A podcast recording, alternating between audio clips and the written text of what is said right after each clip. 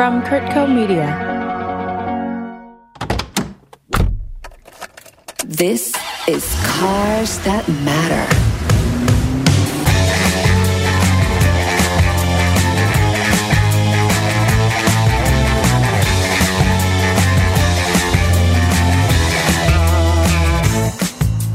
Welcome to Cars That Matter. I'm Robert Ross, and joining me today is Jack Chisenhall, president and founder of Vintage Air and recipient of the prestigious Robert E. Petersen Lifetime Achievement Award. Welcome, Jack. It's good to have you here. Thank you, Robert. Appreciate that. Glad to be here. You've kind of created an entire industry that's really come to be known as performance air conditioning. Vintage Air was founded a long time ago now in 1976, primarily to serve builders who wanted to build really cool hot rods. Right.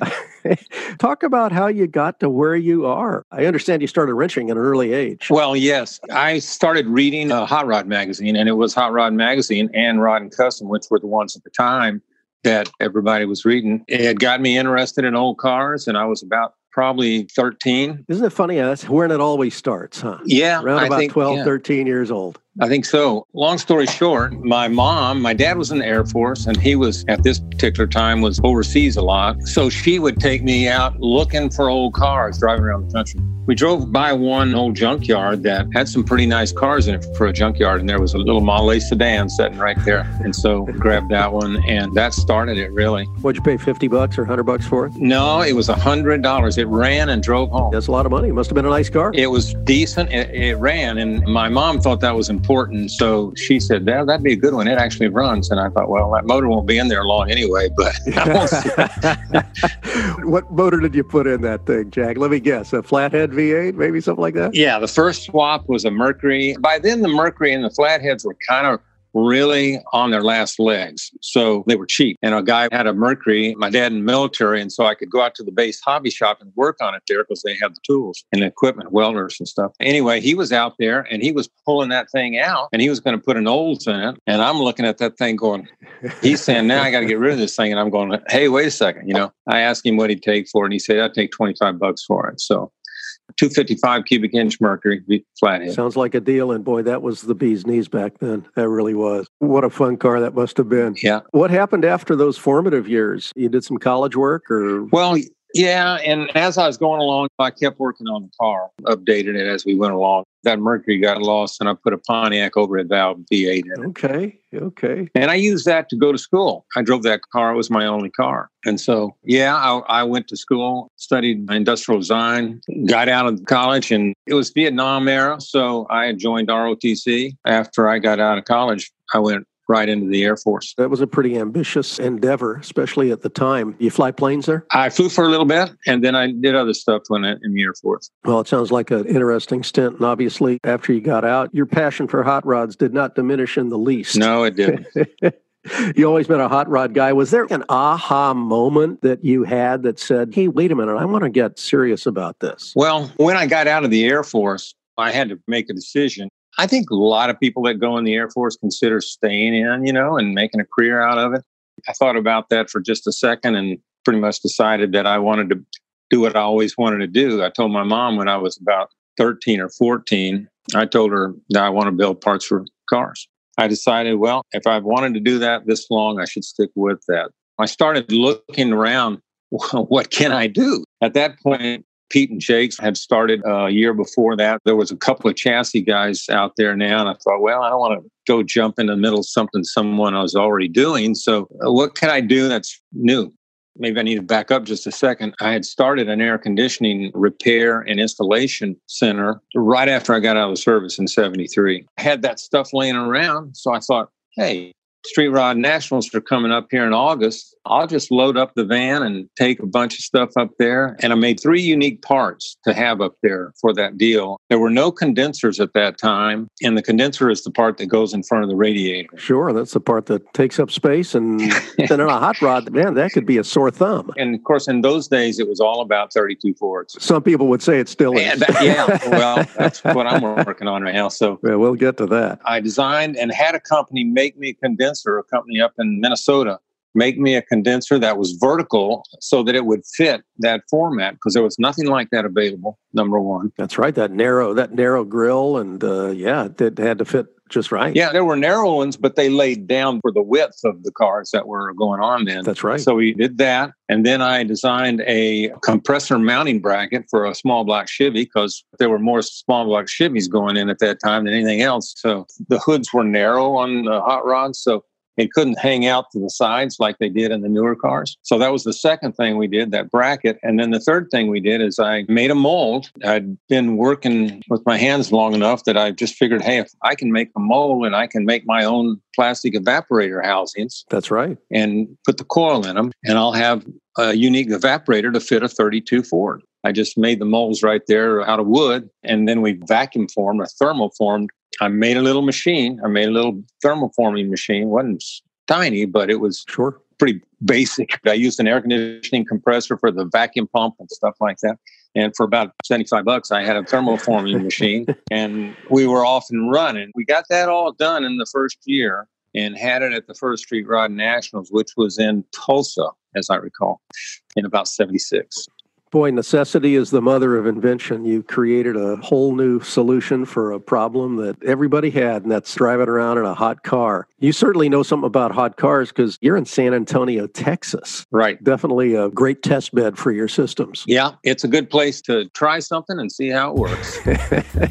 I remember years ago when I was working at a job that we had an old traveling salesman who would drive by and visit us once every few months. He was always selling some kind of mystery oil for the generator generators and things that we were trying to keep running. He drove a 54 Ford Vic. Mm. He was from the South and he used to like to boast. He'd drive across the country with his wife. He's always talking about how, oh, this weather doesn't bother me at all. I got 60 degree air. I said, really? That whole thing has air conditioning in it? He says, yeah, sure it does. I turned those wind wings to about a 60 degree angle and I've got all the air I could possibly want. That's funny. That wasn't exactly what I was envisioning. It's one thing to have a wonderful car, but it's another thing to have to suffer through a summer driving it. Well, that's true. Well, you've obviously got a lot of serious technical problems to overcome. I know that even so called major manufacturers had challenges. I remember in the 60s and even in the 70s, air conditioning systems were sometimes not terribly effective, especially on European cars. I remember having a little Lancia Scorpion and oh it had air conditioning, but it was like two little Tinkerbell fairies blowing cold air over a couple of ice cubes. It was absolutely useless. Yeah you're absolutely right. I experienced that because starting out, you got to get cash flow. You can't just start making stuff. So we had to get in cars for repairs, and people would bring us those and I won't name any names necessarily, but just about like you say, most of the European cars couldn't hack it. And we spent a lot of time with them and had to get creative to do much at all. That's right. I think the British learned early on, though, that there's nothing better than a good York or Frigidaire compressor. So Rolls Royce and Bentley and all those high end brands were using quality American products at the time. Absolutely. They were using the Frigidaire, which was a General Motors compressor. That's right. In 2010, you won a pretty prestigious award, the Robert E. Petersen Lifetime Achievement Award. What does that really entail? Because a lot of our audience may not be familiar with that, but it's a very prestigious piece. Well, Robert E. Petersen was the founder of Hot Rod Magazine. That's right. As I recall, they picked someone that they felt had done something. I'm not exactly sure what to this day. well, you're too modest. Obviously, you made all of these great old cars drivable. That's certainly saying something. I know there are a number of pioneers in the aftermarket industry without whose efforts it would not be possible to actually drive our cars. So whether it's refurnishing old tires yeah. or air conditioning or Exactly. That tire thing is another similar deal. The Coker Tire builds tires for these cars the period correct. You know? That's right. But yeah, there was an event back in Indianapolis, a large performance trade show. The Petersen thing was part of that. It was their award that they gave. It's a Lifetime Achievement Award. I was very humbling. Of course, uh, some of the guys that were up on that stage at the time, and some of the guys that had come before and had been there before were pretty, pretty humbling heroes, names that we as kids looked up to a great deal, right? It's absolutely true. Well, hard earned and well deserved for sure. Well, let's take a quick break and come back with Jack Chisenhall and talk a little more about some of his personal automotive fashion. We'll be back. If you're like us, you're looking for a way to make stay at home a little more special. Well, we're going to let you in on our secret. Join Robb Vices to get luxury cocktail kits, toys, tools, tech, and other incredible items delivered straight to your home on a monthly basis. The value is incredible. Your first box is going to be a $400 tequila curation, and you can sign up for as little as 99 bucks a month. Use the code PODCAST and you'll save an extra 50 bucks at sign up. So head to robbvices.com to bring exciting experiences safely to your door. Remember, use the code PODCAST and go to robbvices.com. Well, we're back with Jack Chisenhall, uh, Vintage Air in San Antonio, Texas. And Jack's not only the president and founder of his company, but he's got some automotive passions that are independent of that. Jack, I know you've kept your cool at a really high speed. You're a member of a very elite club. Like you ran 241 miles an hour at Bonneville Salt Flats. Tell us about that. When was that, and what were you driving? Well, uh, how did that happen? I was like many of us, we were hot rodders from day one. And reading the magazines, we always saw Bonneville. And I just decided that we needed to be there. And so I was a big Studebaker fan, and my uncle ran a Studebaker dealership up in Dallas. And so I had been around those things my whole life. Then I started seeing at Bonneville, the 53 54 Studebaker was one of the greatest envelopes of any car ever built in the 50s. Boy, that was a streamlined car. Was that one of Raymond Loewy's cars? Exactly. Yeah, designer of the Avanti. But 10 years before, man, he really created a rocket ship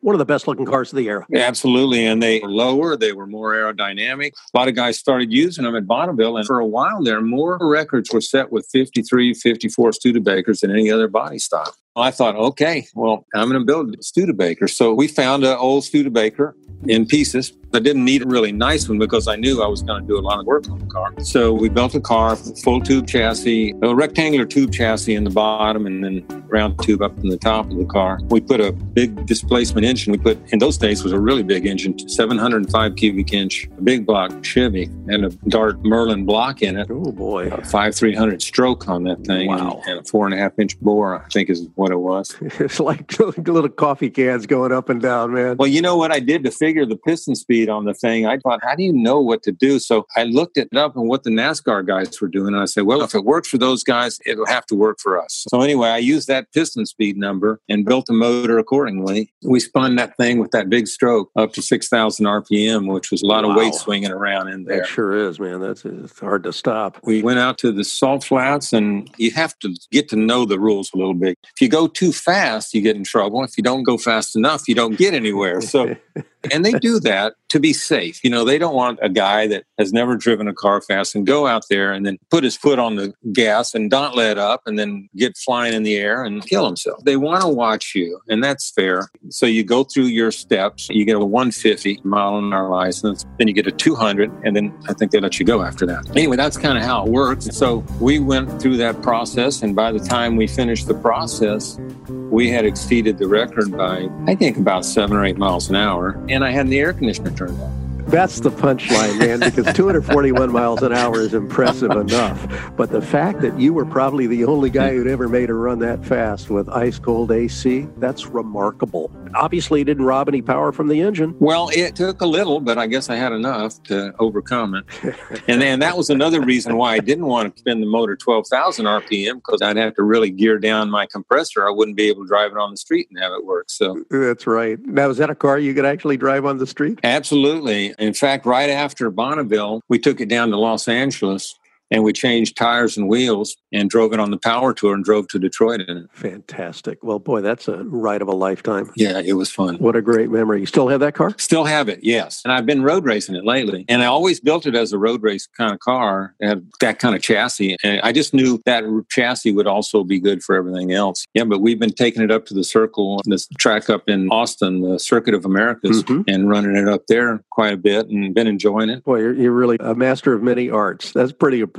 Tell us about some of the other cars you've got in your collection or you've built. There's a couple, I mean, that are my favorites. I've got this old 39 Ford sedan, a black one that I've been driving on the power tours and on the road tours. We started going on those in about 93, maybe. I took that black sedan on that, and I've taken it probably on at least 75% of those ever since. We go every year now for the last 38 years, whatever it is. And that's your car of choice. That must make quite a statement. Stands out. Well, I like that car a lot, but another thing, there was a fellow that meant a whole lot to this industry. His name was Tom Medley. Of course. And Tom Medley was one of my very good friends, and we made a lot of drives like that when he passed away, his family asked me to buy that car. So I have that car now. We took it to Canada last year to the event up there and down to the Mississippi Gulf Coast, the tour they have there on the beach down in Biloxi. So we drove Tom Medley's car, and I still call it Tom Medley's car because I'm just taking care of it for him. Those are the ones that I choose for the road tours nowadays. They're great cars, and and Medley's old car, boy, does that thing go down the road beautiful driving car. Isn't that something? And I sure hope we're all back to driving without any restrictions soon. It'll be nice to get back into some car events and being able to actually spend time up close and personal with the people in cars that make this hobby so much fun. You're exactly right. I'm working on a 32 Ford, but I don't know if you want to hear about that or not. Of course, I want to hear about a 32 Ford. Come on, that's the linchpin of every hot rod garage. Tell me about it. Well, it's a 32 Roadster that I bought in pieces back probably about 35 years ago. And it took me, with everything going on and building these other cars and stuff, uh, it took me a while to get to it. Isn't it funny how some of that stuff ends up on the back burner? And interestingly, if you bought that car that long ago, that was before the age of off the shelf kits and parts. Those were real pieces of art. And it was, like I say, it was in pieces. So I sent it up to a buddy of mine, Craig Knapp, that's a real panel guy, and about 20 years ago. And he went through the body and really made a nice body out of it. And so I've had it to that stage for a while. And then about a year and a half ago, we started building the car Vintage Air. And I've got all Vintage Air guys that are working on it and myself. And we're just going to build a nice driver. Got a little Dodge Hemi, and I'm casting aluminum heads for it and casting some special water pump for it to raise the fan up to get in the middle of the radiator, oh, like Oh, we did for the Chevrolet motors. Casting some other parts for it to get some of that weight off of that because those motors are really cool, but they're heavy. So I'm trying to get rid of some weight. Well, it's really going to be a one off piece of artwork. I don't know if it'll be an artwork, but I'm just trying to make it work the way it needs to and look the way I want it to. You know, we all have our own idea of what we want, I guess. That's right. What color are you going to paint it? Well, this car first came into my mind, maybe when I was in high school, I don't know. it was black. And so it's going to be black. there you go. That's going to be quite a piece of work. And like I say, uh, sort of the linchpin of every hot rod collection. We want it our way, right? So we really are making just about everything. We're reshaping some of the body panels, not much because it's going to look like a 32 Ford for sure, but we're a lot of little things. A guy that works with me, George Hagee, he's a heck of a panel guy, and we can do about whatever we need to do there. So we we're kind of just making it what we want, making it the way we want it. Well, it sounds like you've got the resources, the patience, and the wherewithal to do just that. I think that's absolutely fantastic. Jack, you sound like a guy who's got just about everything he wants. You've created a great business and you've got the cars that really satisfy you. But I always like to ask our guests to imagine if a genie popped out of the bottle and would grant you three cars, three wishes for three cars that you don't have. Are there some that would be top of your list? Oh, hmm. Gosh, I, you know, I just like hot rods, and uh, there's so many cars that I like. I'm not sure that I can narrow it down that much. Um, gosh, I guess I'd go back some ways. Maybe an early track roadster or something uh, from the late 30s. You know, mm-hmm. I like the Chrysler 300s a lot. 56, 57s. Those are pretty cars. That whole series of cars, they were ahead of their time. Virgil Exner and his design studio really produced some amazing machines Yeah. back in Chrysler's heyday. They, they did, boy. So those cars, I used to read about those in Popular Mechanics. But let's see. Anything from Europe? Oh, from Europe? Well, you know, a guy would probably like a maybe an old XKE Jaguar or something. There you go. hop up and get out there on the track with it, something like that. Those are pretty neat cars. They sure are. Well, this is fun, Jack. But hang on, we're going to take a quick break. A Moment of Your Time, a new podcast from Kurtco Media. currently 21 years old, and today felt like I'm magic gonna read extended from you. her fingertips down to the base You have to take my care of yourself because the world needs you and Trust your me, voice. every do-gooder that asked about me was ready to spit on my Her dream. fingers were facing me. You can feel like your purpose and your worth is really being questioned gonna stop me from playing the piano. She buys walkie talkies, wonders to whom she should give the second Cats don't love humans. We never did. We never will. We just find The ones beauty that are of rock climbing is that you can only focus on what's right in front of you. And so our American life begins. We may need to stay apart, but let's create together. Available on all podcast platforms. Submit your piece at kurtco.com slash a moment of your time. We're back with Jack Chisenhall. Well, you've got a lot of challenges to tackle and a whole breadth of applications for cars. Obviously, hot rods are where you started your business, but you're not certainly limited to just customs. But really, you have to tackle all kinds of challenges different engines, different outputs, all the plumbing, the aesthetics. Where do you start? In designing a system? Like, let's say we're talking about muscle car in this case.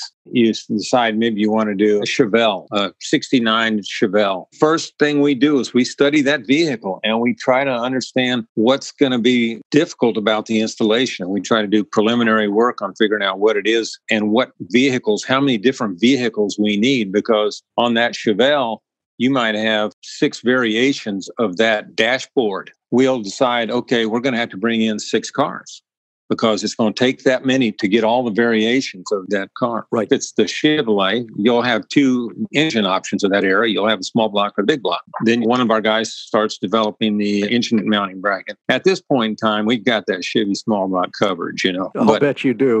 when we started, there were variations of it. That you needed one for the side with the low hood clearance. You needed one a little higher for the earlier cars, the early 55, 57 cars a little taller and but still it couldn't be too wide and so you develop you start working on one component at a time and the compressor is an easy place to start you get a compressor bracket mounted, then you start developing what size the condenser needs to be and how you can place it in the car to get the airflow that it needs and stay out of the hood latch because the, that little hood latch thing can poke a hole in that condenser real easy if you're not careful. That's right. Those kind of things. And then you look at the dashboard. We try to use the factory ship panels if we can on the 60s cars and later. Well, I wanted to ask you about that. Obviously, aesthetics play a huge role in this, especially because so many of the cars you're probably outfitting are really highly detailed, beautifully produced resto mods, or else guys who are trying to keep their cars looking absolutely original. So it's important for you to use existing air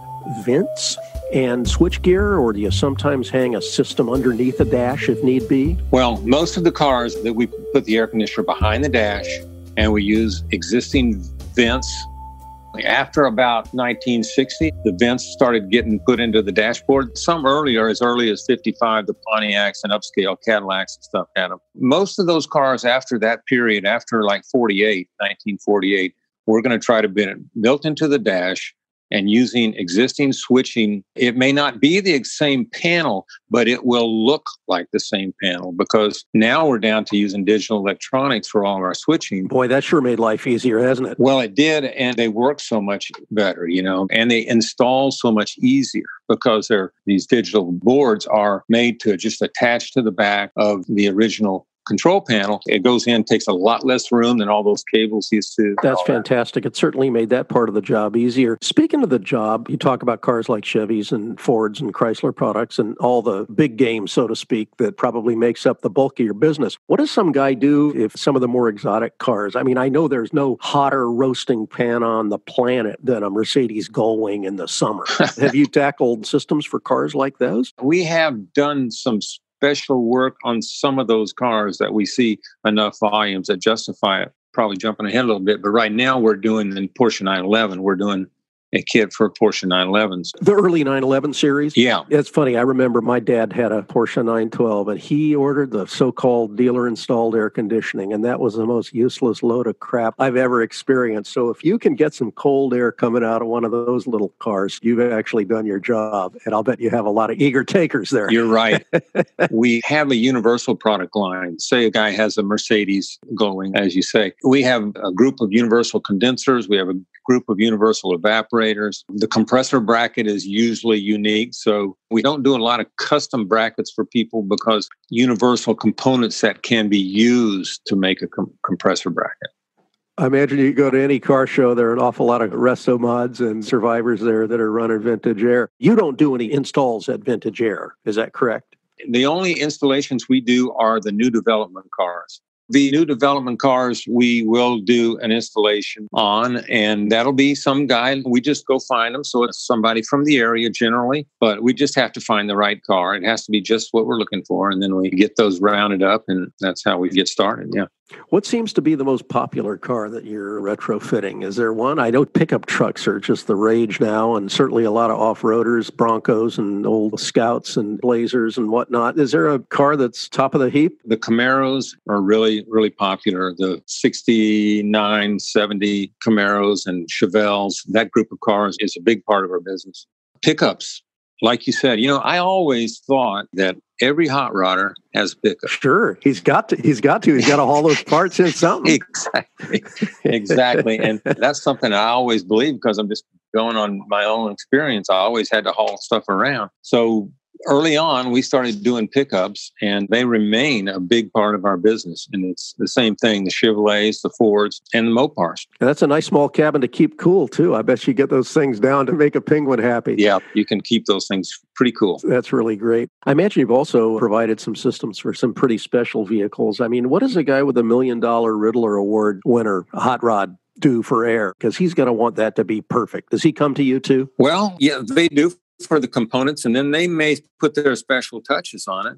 We have some pretty nice equipment. We have our ProLine series of brackets and that, which are all machine aluminum and our front runner series which is a machine aluminum front drives that are a complete front drive. It's a complete system. Fantastic. And i'll bet they look good too. They do look good and they've been a great product for us. What's the strangest most complicated difficult project you guys ever tackled? Can you name one or two? There's so many that fit in that bill. And let me just say that when i was starting we didn't just air condition cars. We air conditioned whatever somebody needed. But i think the one that sticks in my mind is the Opel GT. Oh, yeah, the little European Corvette clone. Yes. Yeah. Little fiberglass thing with a tiny little four cylinder inline. And no room. And I had a traveling sales guy, an engineer. He was a traveling sales engineer. And he came by and brought that thing by. And he says, You know, I drive this thing everywhere I go. And he says, It's got to have air. And so I did it for him. But I got to tell you, it was a challenge. No room for anything in the conventional sense. There was just no all those places that we were used to putting everything, there was no place for it. So that one was probably stands out. But there's a big company here in town called HB Zachry, and they're a large construction company. And what they do is build power plants for municipalities and cities and so on. And they build these huge power plants, typically coal. And that company, they found out what we were doing and they called me and they said, We got a power plant down in Mexico and we'd like you to go down there and air condition everything there the big scrapers, dozers, all of that equipment. And so we did. We, we lived there two months and and on because we couldn't bring that equipment and tools back and forth across the border because that's right. You pay duty on every time that stuff moves across the border. Yeah. So you got to live there. So we lived over in mexico for two months and air conditioned all that equipment on a big old pile of coal. Oh, man, so at the end of the day you just went home and you had been breathing that stuff and you were covered. It was, uh, but we did a lot of things besides cars because well it paid pretty well honestly I'm sure it did. And obviously, the application and the technology is fundamentally the same. Jack, what's the oldest car you've ever put an air conditioning system into? Well, a T for sure, a Model T for sure, probably was a little 24, I think it was, T coupe with a big V8 motor. with a big, I think it had a small block Ford in, which fit in those pretty good. Okay, okay. They call them the tall T's. Remember those? That's right. Those are pretty neat cars. They're real square and real boxy, but they're really cool. Jack, what's going to happen to some of the great cars that were really top of mind when guys our age were growing up? The Model The Model A's, all the cars that just seem to be forgotten today. You think there'll still be a place for those other than museums? Well, you know, hard to say, and it, it really hard to say. But I do notice that some of the young guys are taken to those cars a little bit and building some, they called them rat rods for a while. Right. But now they're just little hot rods. I guess you can build it fairly cheap because you're not locked into all the traditional stuff. You kind of just build what you want. Just pull the fenders off, even pull the hood off, just have a body and a grill shell and, and a motor and get a rattle can of gray primer and you're good to go. That's right.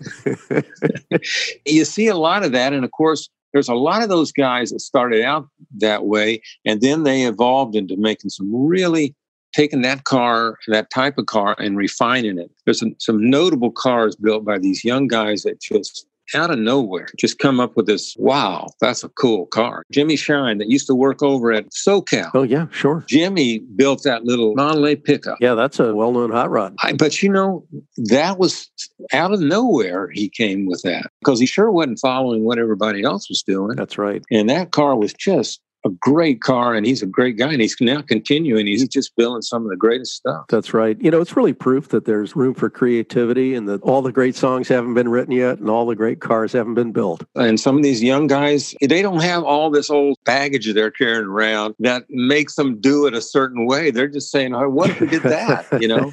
And they do it and wow you know they end up with something really really unique and something that we us old guys can go wow I'm I kind of like it. and chances are when they build it, it might very well have a vintage air system in it because everybody wants to stay cool. I always encourage that. well, Jack, it has been such a pleasure having you on the program. I always like to talk to innovators in the industry and guys that are thinking about a new way to skin the cat. And it's been a great pleasure to have you on the show. Stay cool in Texas, and we'd love to invite you back soon. Well, we'll do our best. And thank you very much for uh, allowing me to be with you today. Thanks to Jack Chisenhall, CEO and founder of Vintage Air, for joining us today on Cars That Matter. Come back next time as we continue to talk about the passions that drive us and the passions we drive.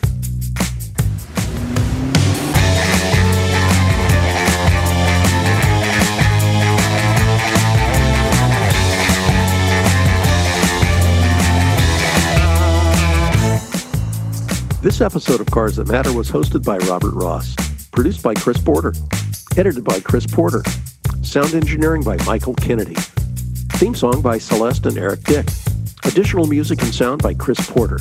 Please like, subscribe, and share this podcast. I'm Robert Ross, and thanks for listening. Kurt Media. Media for your mind.